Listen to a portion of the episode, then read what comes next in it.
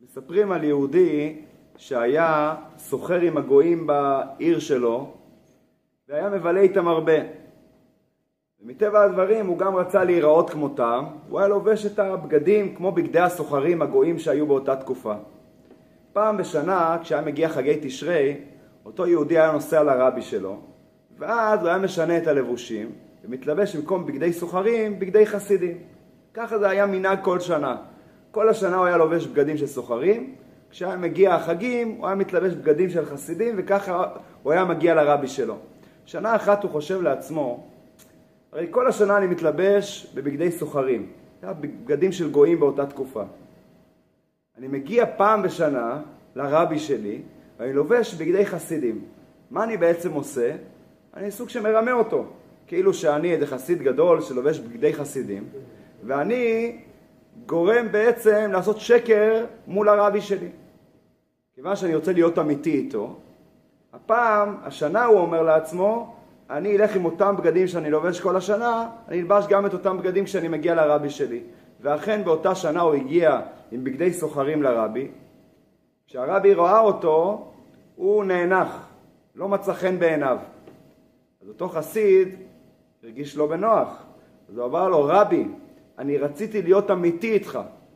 אם אני לובש כל השנה את בגדי הסוחרים, רציתי גם עכשיו לברוש את בגדי הסוחרים. אמר לו הרבי, איך אתה נראה כל השנה אני ידעתי. אבל אני חשבתי שכל השנה אתה בתחפושת. כשמגיע החגים, אז אתה לובש את הבגדים האמיתיים שלך. זה אתה באמת. אתה הוכחת שזה בדיוק להפך. שכל השנה זה הבגדים האמיתיים שלך. כשאתה מגיע לחגים, אז אתה מתחפש. ולכן רצית להפסיק להתחפש. ועל זה אני כאוב. זה מה שכואב לי. אנחנו נמצאים בימים מאוד מאוד מיוחדים. בין כסל לעשור, בתוך שבעה ימים שמחברים בין ראש השנה ויום הכיפורים. זה ימים מאוד מאוד משמעותיים וגורליים בלוח השנה היהודי, שמשפיעים על כל השנה הבאה שתבוא עלינו לטובה. שבעת הימים האלו בין כסל לעשור, הם מתקנים את כל השבעה ימים של כל השנה. לדוגמה, השנה, יום שני, שמתחילים את עשרת ימי תשובה אחרי ראש השנה, מתקן את כל הימי שני של השנה, יום שלישי את כל ימי השלישי של השנה. זה ימים מאוד גורליים. על הימים האלה הפסוק אומר, דירשו השם בהימצאו, קראו בהיותו קרוב. זה ימים שאלוקים קרוב לכל אחד מאיתנו. וכל אחד שואל את עצמו, איך ננצל את הימים המיוחדים האלו בצורה מיטבית? איך נגיע ליום הכיפורים, שזה שיא הפסגה של כל הימים האלו, בצורה מוכנה, שמתחבר באמת ליום הכיפורים. הזוהר הקדוש אומר שיום הכיפורים זה כפורים, כמו פורים, זה דומה לפורים. לפעמים כיפור מרגיש לנו כמו תחפושת של פורים. כולנו מתחפשים ליום אחד, ולאחר מכן חוזרים לשגרה. זה יום שיש בו משהו קצת מתעתע. אנשים מאחלים מכל הלב, מברכים אחד את השני, מבקשים סליחה מכולם, לובשים בגדים לבנים, נקיים, באים לבית הכנסת, מתפללים, מתחרטים על המעשים הלא טובים, מחייכים אחד לשני. בקיצור, הכל דבש, הכל לבן. האם זה אנחנו באמת, או שזה רק תחפושת? האם זה כיפורים או כמו פורים? האגדה מספרת שבמוצאי יום כיפור, בעיירה יהודית, נכנס מוישלה, הוא היה הגנב של העיירה, הוא נכנס אל הרב של העיירה, ובידו שקית, שקית מלאה כל טוב. הוא מגיע לרב ואומר לו, רבי, אחרי יום הכיפורים אני מערער, ערערתי בתשובה שלמה והחלטתי לחזור בי מכל המעשים הלא טובים, ולכן הוא מוציא את הפמוטים, זה של משפחת כהן, הוא מוציא אחר כך, אני יודע מה, את ה... את ה... גביע הכסף. גביע הכסף, זה של משפחת לוי, הוא מוציא עוד משהו, זה של משפחת ישראל, מוציא חפצים, מתחיל לחלק. הרב התרגש מאוד. לא בכל יום יש כזה סיפור שהגנב של העיירה חוזר בתשובה. והוא בירך אותו והתרגש איתו ביחד ואמר לו שהוא מאחל לו איך הוא דרך צלחה במסלול החדש שהוא בחר לעצמו ומוישלה יצא. לא עברו רגעים ספורים, הרב עדיין מתרגש, הוא מחפש למעטפה שאנשים הביאו לו לחלק צדקה לעניים בעיירה. הוא מחפש את המעטפה ומתברר שהיא איננה. הוא חשב אולי הוא לא מוצא אותה. פתאום הוא מגלה שגם השעון זהב של אשתו גם לא נמצא. הוא מיד הבין ידו שמי. הייתה במעל. הוא מיד ביקש לקרוא מהר למוישה לחזרה, והוא ככה פונה אליו בתוכחה, אתה לא מתבייש? אמרת שאתה חוזר בתשובה, אתה ממשיך לגנוב, גם שיקרת, גם גנבת, קצת בושה. מוישה מסתכל על הרב בפ- בפנים ככה תמימות.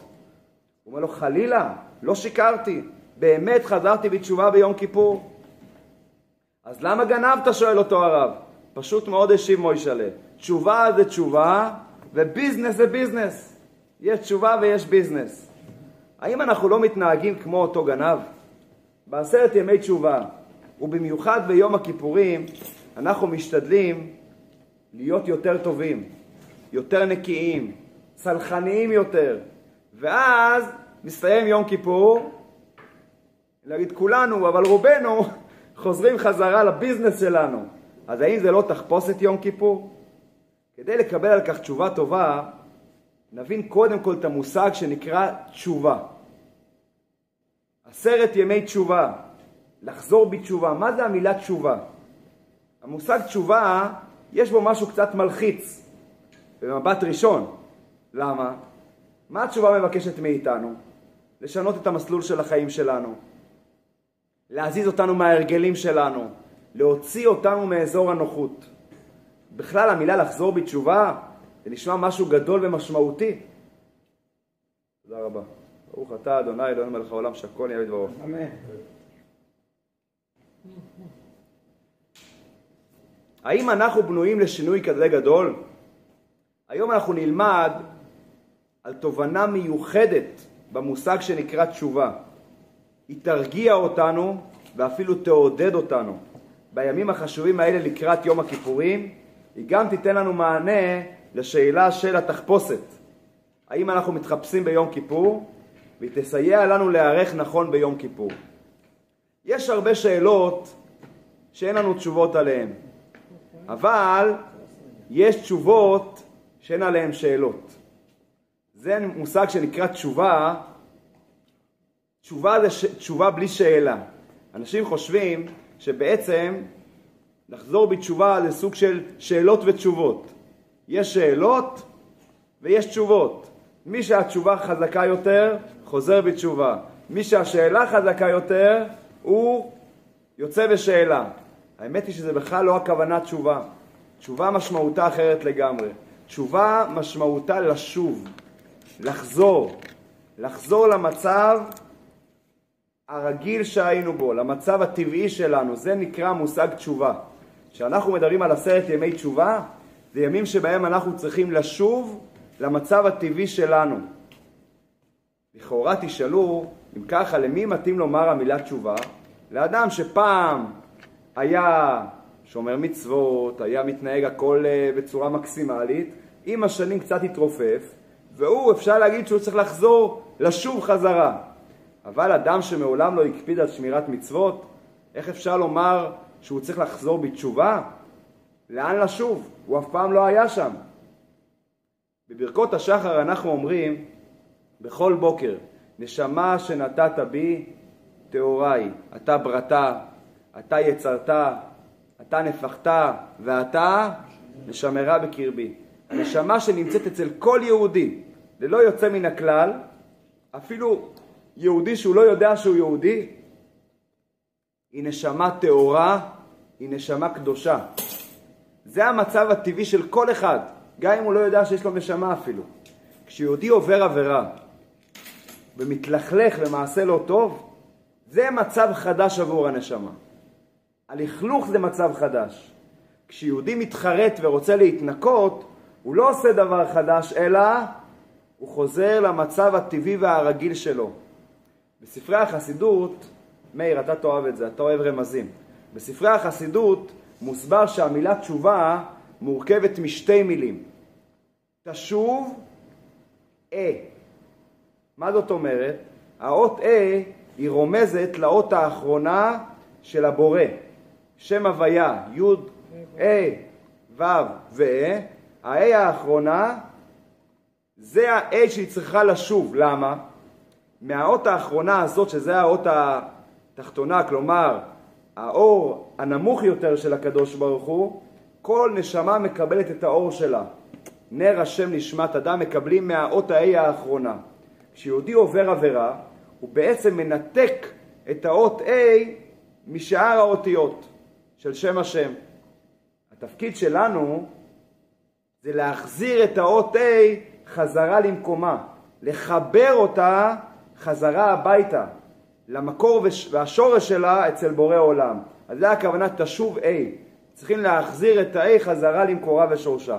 זה על פי ספרי החסידות. כשיהודי מתחרט על המעשים הלא טובים שלו, כשיהודי רוצה להתחזק בקיום התורה והמצוות, הוא לא הולך אל הלא נודע, אלא הוא חוזר למקום הטבעי שלו. זה המקום הטבעי שלנו, התורה, המצוות, חוזרים הביתה. מי נמצא בבית? ההורים ובני המשפחה. מי זה ההורים ובני המשפחה? אברהם, יצחק ויעקב, האבות, שרה, רבקה, רחל ולאה, האימהות שלנו. בבית יש לנו גם את המסורת המשפחתית. מה זה המסורת? אותם מנהגים ומצוות שעם ישראל קיימו לאורך כל הדורות. ניתן לכם משל יפה למה הדבר דומה. מה זה נקרא לשוב בתשובה? מלשון לחזור הביתה. למה זה כל כך חשוב?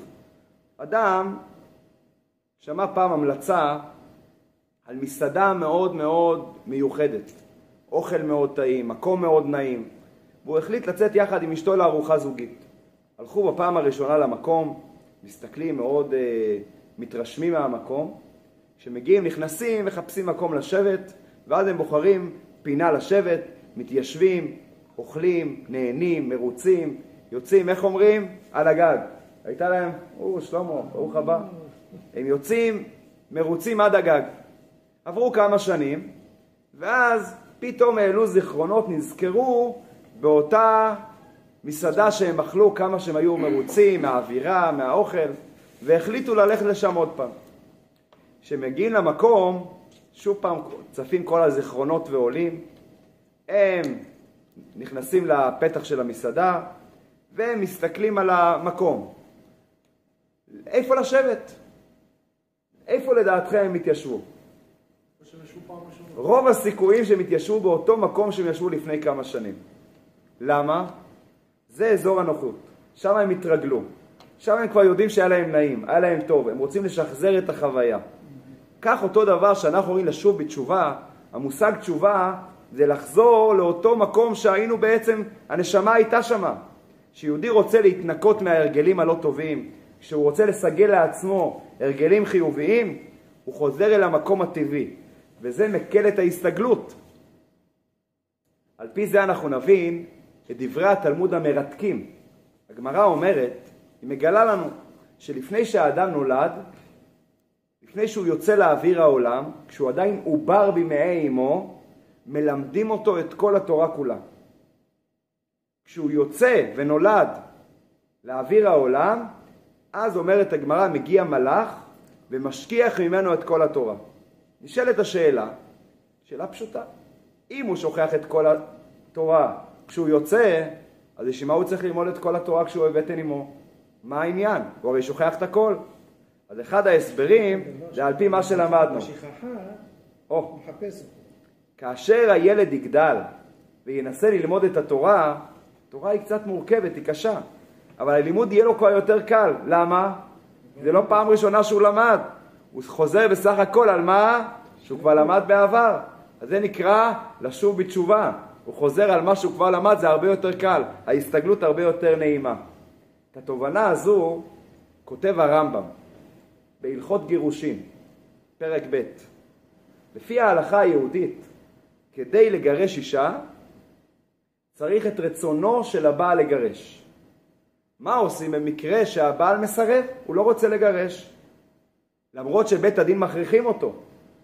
יש תנאים לפי ההלכה מתי אפשר להכריח אותו לגרש את אשתו. מה עושים? הוא לא רוצה. הגט תלוי דווקא ברצונו. אז יש פתרון הלכתי שאומר, כופין אותו עד שיאמר רוצה אני. מכריחים אותו. אגב, כך עושים גם היום. סרבני גט מפעילים עליהם לחץ. מתחילים לתת להם סנקציות כדי שיגרשו. זה טריק לכאורה לא מובן. אם מכריחים אותו עד שהוא אומר רוצה אני, הוא רוצה או לא רוצה? הוא לא רוצה, כי אם הוא היה רוצה הוא היה נותן מיד. אז אם הוא לא רוצה, מה התועלת להכריח אותו שיאמר רוצה אני? לכאורה זה דבר בלתי מובן. אומר הרמב"ם הסבר נפלא, אני קורא לכם את הלשון של הרמב"ם. זה שאינו רוצה לגרש, מאחר שהוא רוצה להיות מישראל, הוא מרגיש יהודי? כן. הוא רק לא רוצה לגרש. רוצה הוא לעשות את כל המצוות ולהתרחק מהעבירות, כי הוא יהודי. ויצרו הוא שתקפו. מי שבעצם כופה עליו את הרצון. את הלא רוצה שלא לגרש, זה בעצם היצר הרע. וכיוון שהוכה, הכריחו אותו, עד שתשש יצרו ואמר רוצה אני, כבר גירש לרצונו. זה הלשון של הרמב"ם. מה הוא בעצם אומר? אותו אדם רשע שמעגן את אשתו ונאלצים להכריח אותו לגרש, עד שהוא אומר רוצה אני, הוא לא משקר, אלא מה הוא מגלה? את הרצון האמיתי שהיה חבוי בגלל העבירות, בגלל היצר הרע.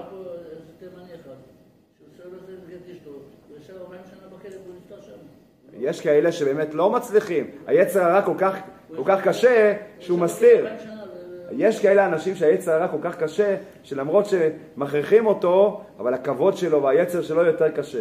אבל מה המטרה של אותה כפייה? כדי לגלות את האמת שלו. וכך באמת אומרים חכמינו, אין אדם עובר עבירה, אלא אם כן נכנסה בו רוח שטות. אם אנחנו רוצים לסכם את מה שלמדנו, ביום כיפור אנחנו לא מתחפשים. כשאנחנו מבקשים סליחה מחבר, זו האמת שלנו.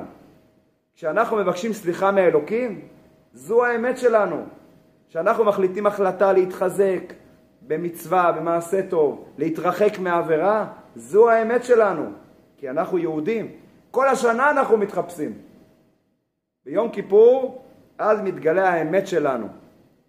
יום כיפור זה הזמן של כל אחד מאיתנו להגיד, להגיד לעצמנו, בואו ננסה במשך השנה הבאה להיות יותר אמיתיים וקצת פחות מחופשים. כי האמת שלנו זה לא כל השנה, האמת שלנו מתגלית ביום כיפור, אז זה האמת שלנו. מספרים שהיה פעם בעיר חלם, שמעתם על העיר חלם? חכמי חלם, היו ידועים בחוכמות שלהם, במרכאות. הוא היה אדם מאוד מפוזר. אותו אדם כשהוא הלך לבית המרחץ, פעם היו בתי מרחץ, הוא חשש שבלי הבגדים הוא לא יכיר את עצמו. פחד מזה. מה הוא עשה? הוא קשר חוט אדום על האגודל של הרגל, כדי שלא לשכוח. הוא אומר לעצמו, אם אני אשכח מי אני, נסתכל על האגודל ואני מיד אזכור שקוראים לי חיים, ניקח דוגמה. הוא נכנס למקלחת, תוך כדי המקלחת החוט, של החוט האדום נשמט מהרגל והתגלגל לרגל של מישהו אחר. ואז הוא נבהל מעצמו, הוא ניגש אל החבר שהחוט הגיע אליו, והוא אומר לו, בבהלה, אני יודע מי אתה, אבל אולי תוכל לעזור ולגלות מי אני. זה אני כבר לא יודע. אחרי שלמדנו מי האני האמיתי שלנו, יום כיפור זה האני האמיתי שלנו, עכשיו אנחנו צריכים להבין, לדעת, איך עושים את זה. איך אנחנו נסיר את התחפושת מכל השנה, לפעמים אנחנו מתבלבלים וחושבים שהתחפושת זה אנחנו, זה האני האמיתי. אז איך אנחנו מסירים את התחפושת? איך אנחנו באמת, באמת משתמשים ומאמינים באני האמיתי שלנו? כדי לקבל תשובה על כך, נצלול לכמה רגעים לקטע מעניין בתלמוד, במסכת בבא קמא, שהוא בכלל עוסק בדיני נזקים של בעלי חיים. אבל אנחנו נראה ונשליך גם על החיים האמיתיים שלנו. על היום כיפור שלנו.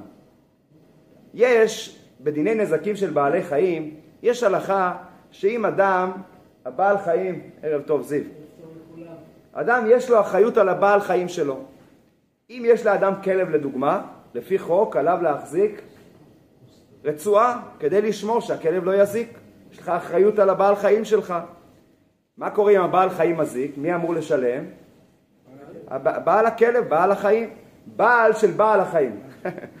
עכשיו, מה קורה אם הבעל חיים מזיק, אבל נזק כזה שהוא לא רגיל להזיק? אז הגמרא מחלקת בין שני סוגי הנזקים. היא אומרת, אינו דומה נזק שבעל חיים רגיל, לבין נזק שבעל חיים לא רגיל לעשות אותו. הדוגמה לכך נותנת הגמרא מישור. היום אנשים מחזיקים כלבים, חתולים, פעם היו מחזיקים שברים.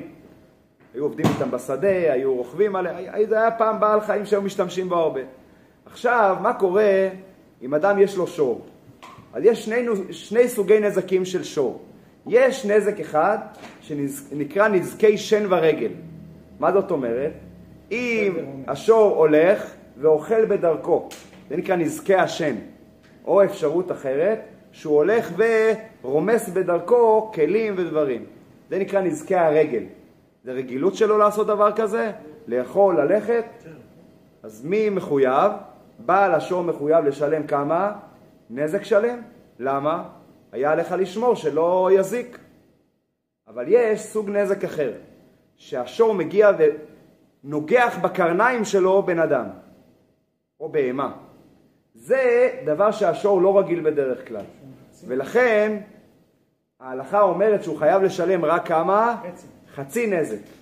מצד אחד הוא היה צריך לשמור על השור, אבל מצד שני, בגלל שהשור לא רגיל לזה, לכן נתנו לו הקלה בעונש, שהוא ישלם רק חצי נזק. אבל זה רק בפעם הראשונה והשנייה. בפעם השלישית, אז הוא כבר צריך לשלם נזק שלם כיוון שהוא נהיה רגיל לזה. בהלכה זה נקרא שור תם, זה שור בפעם הראשונה והשנייה, שור מועד אחרי שהוא נגח שלוש פעמים. כאן נשאלת שאלה, האם שור מועד יכול לחזור להיות שור צדיק? שור תם, אפשר לחזור, להחזיר את הגלגל אחורה? התשובה היא שבהחלט כן. איך הוא עושה את זה? אז יש שתי אפשרויות. אפשרות אחת, על ידי שינוי התנהגות.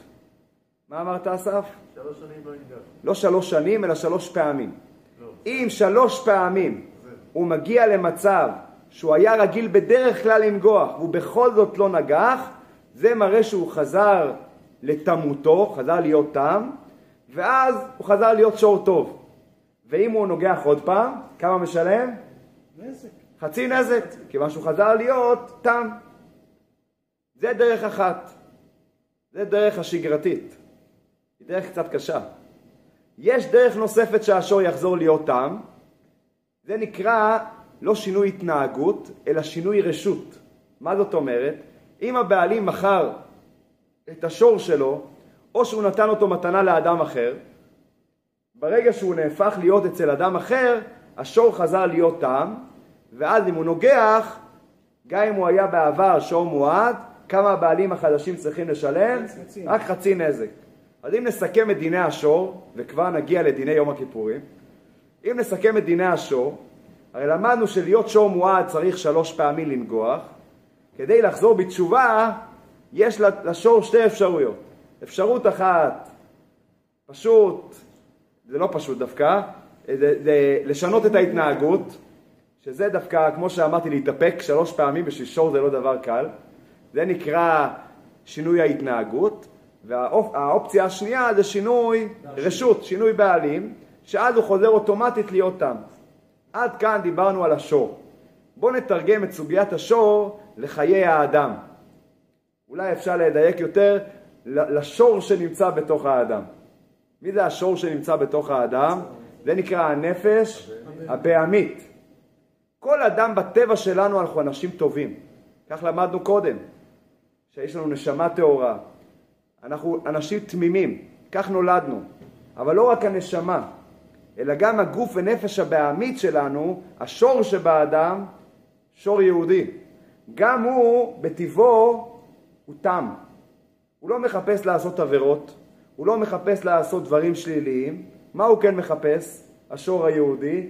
הוא מחפש הנאות, הוא מחפש כיפים, הוא לא מחפש לעשות דברים לא טובים. אלא מה?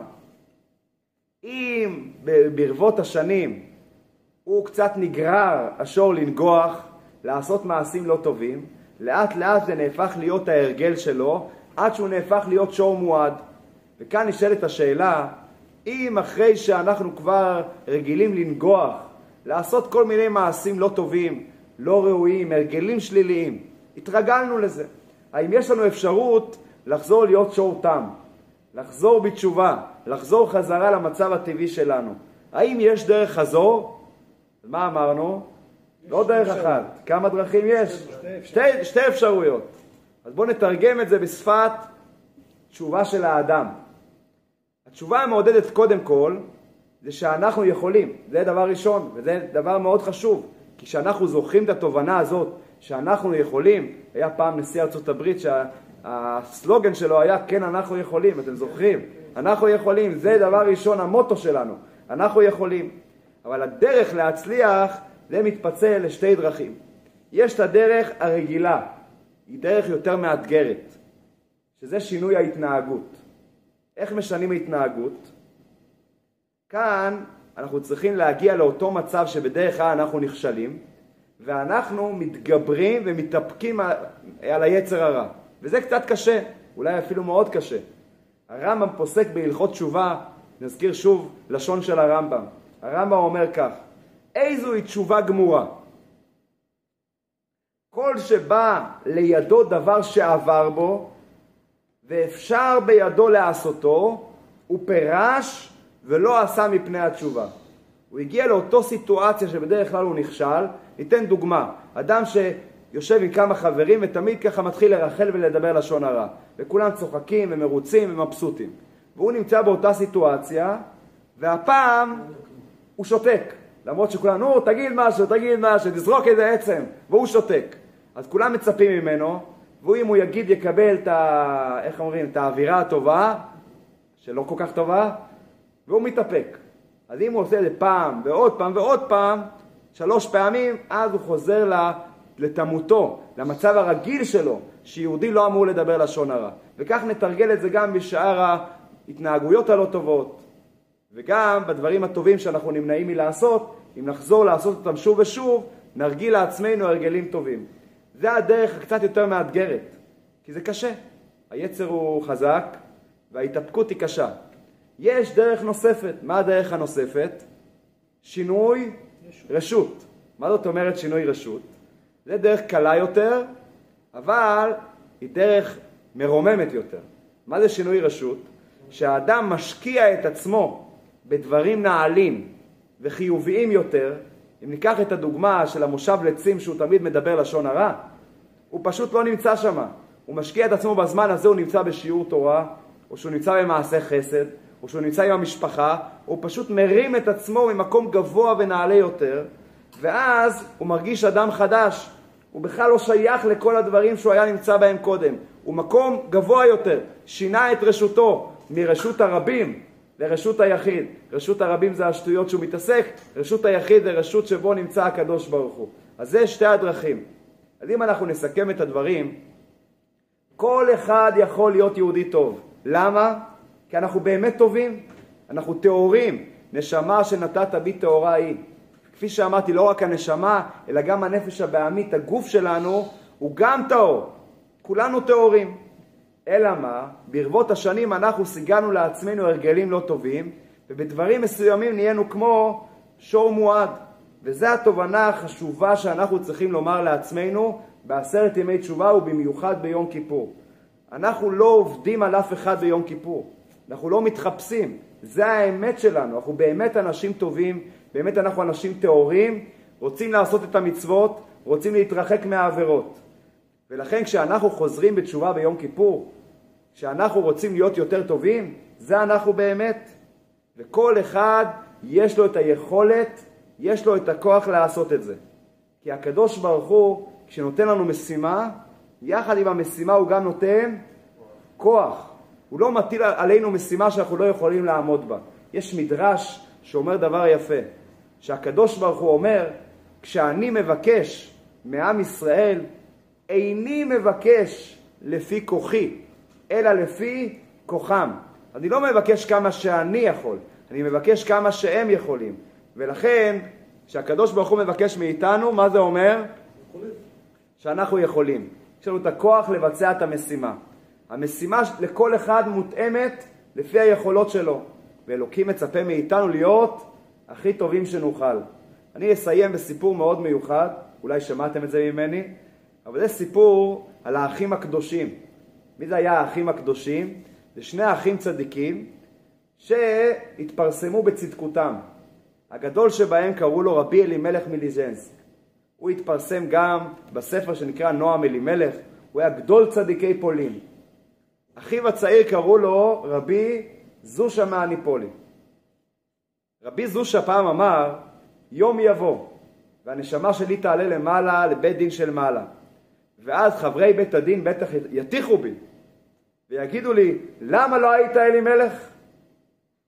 אלימלך הוא היה האח המפורסם יותר, והוא אומר, אני אשיב להם בלי לחשוש, אני לא הייתי אלימלך, כי אני פשוט לא אלימלך. אבל הוא אומר, ממה אני מאוד פוחד? מהשאלה האחרת. יבואו וישאלו אותי, זושה, זושה, למה לא היית זושה? מזה אני חושש. כלומר, אנחנו לא צריכים לחשוב להיות מישהו אחר. אנחנו צריכים לחשוב להיות מי שאנחנו, כי אנחנו מספיק טובים, וכל אחד יש לו את הכוחות ואת היכולות.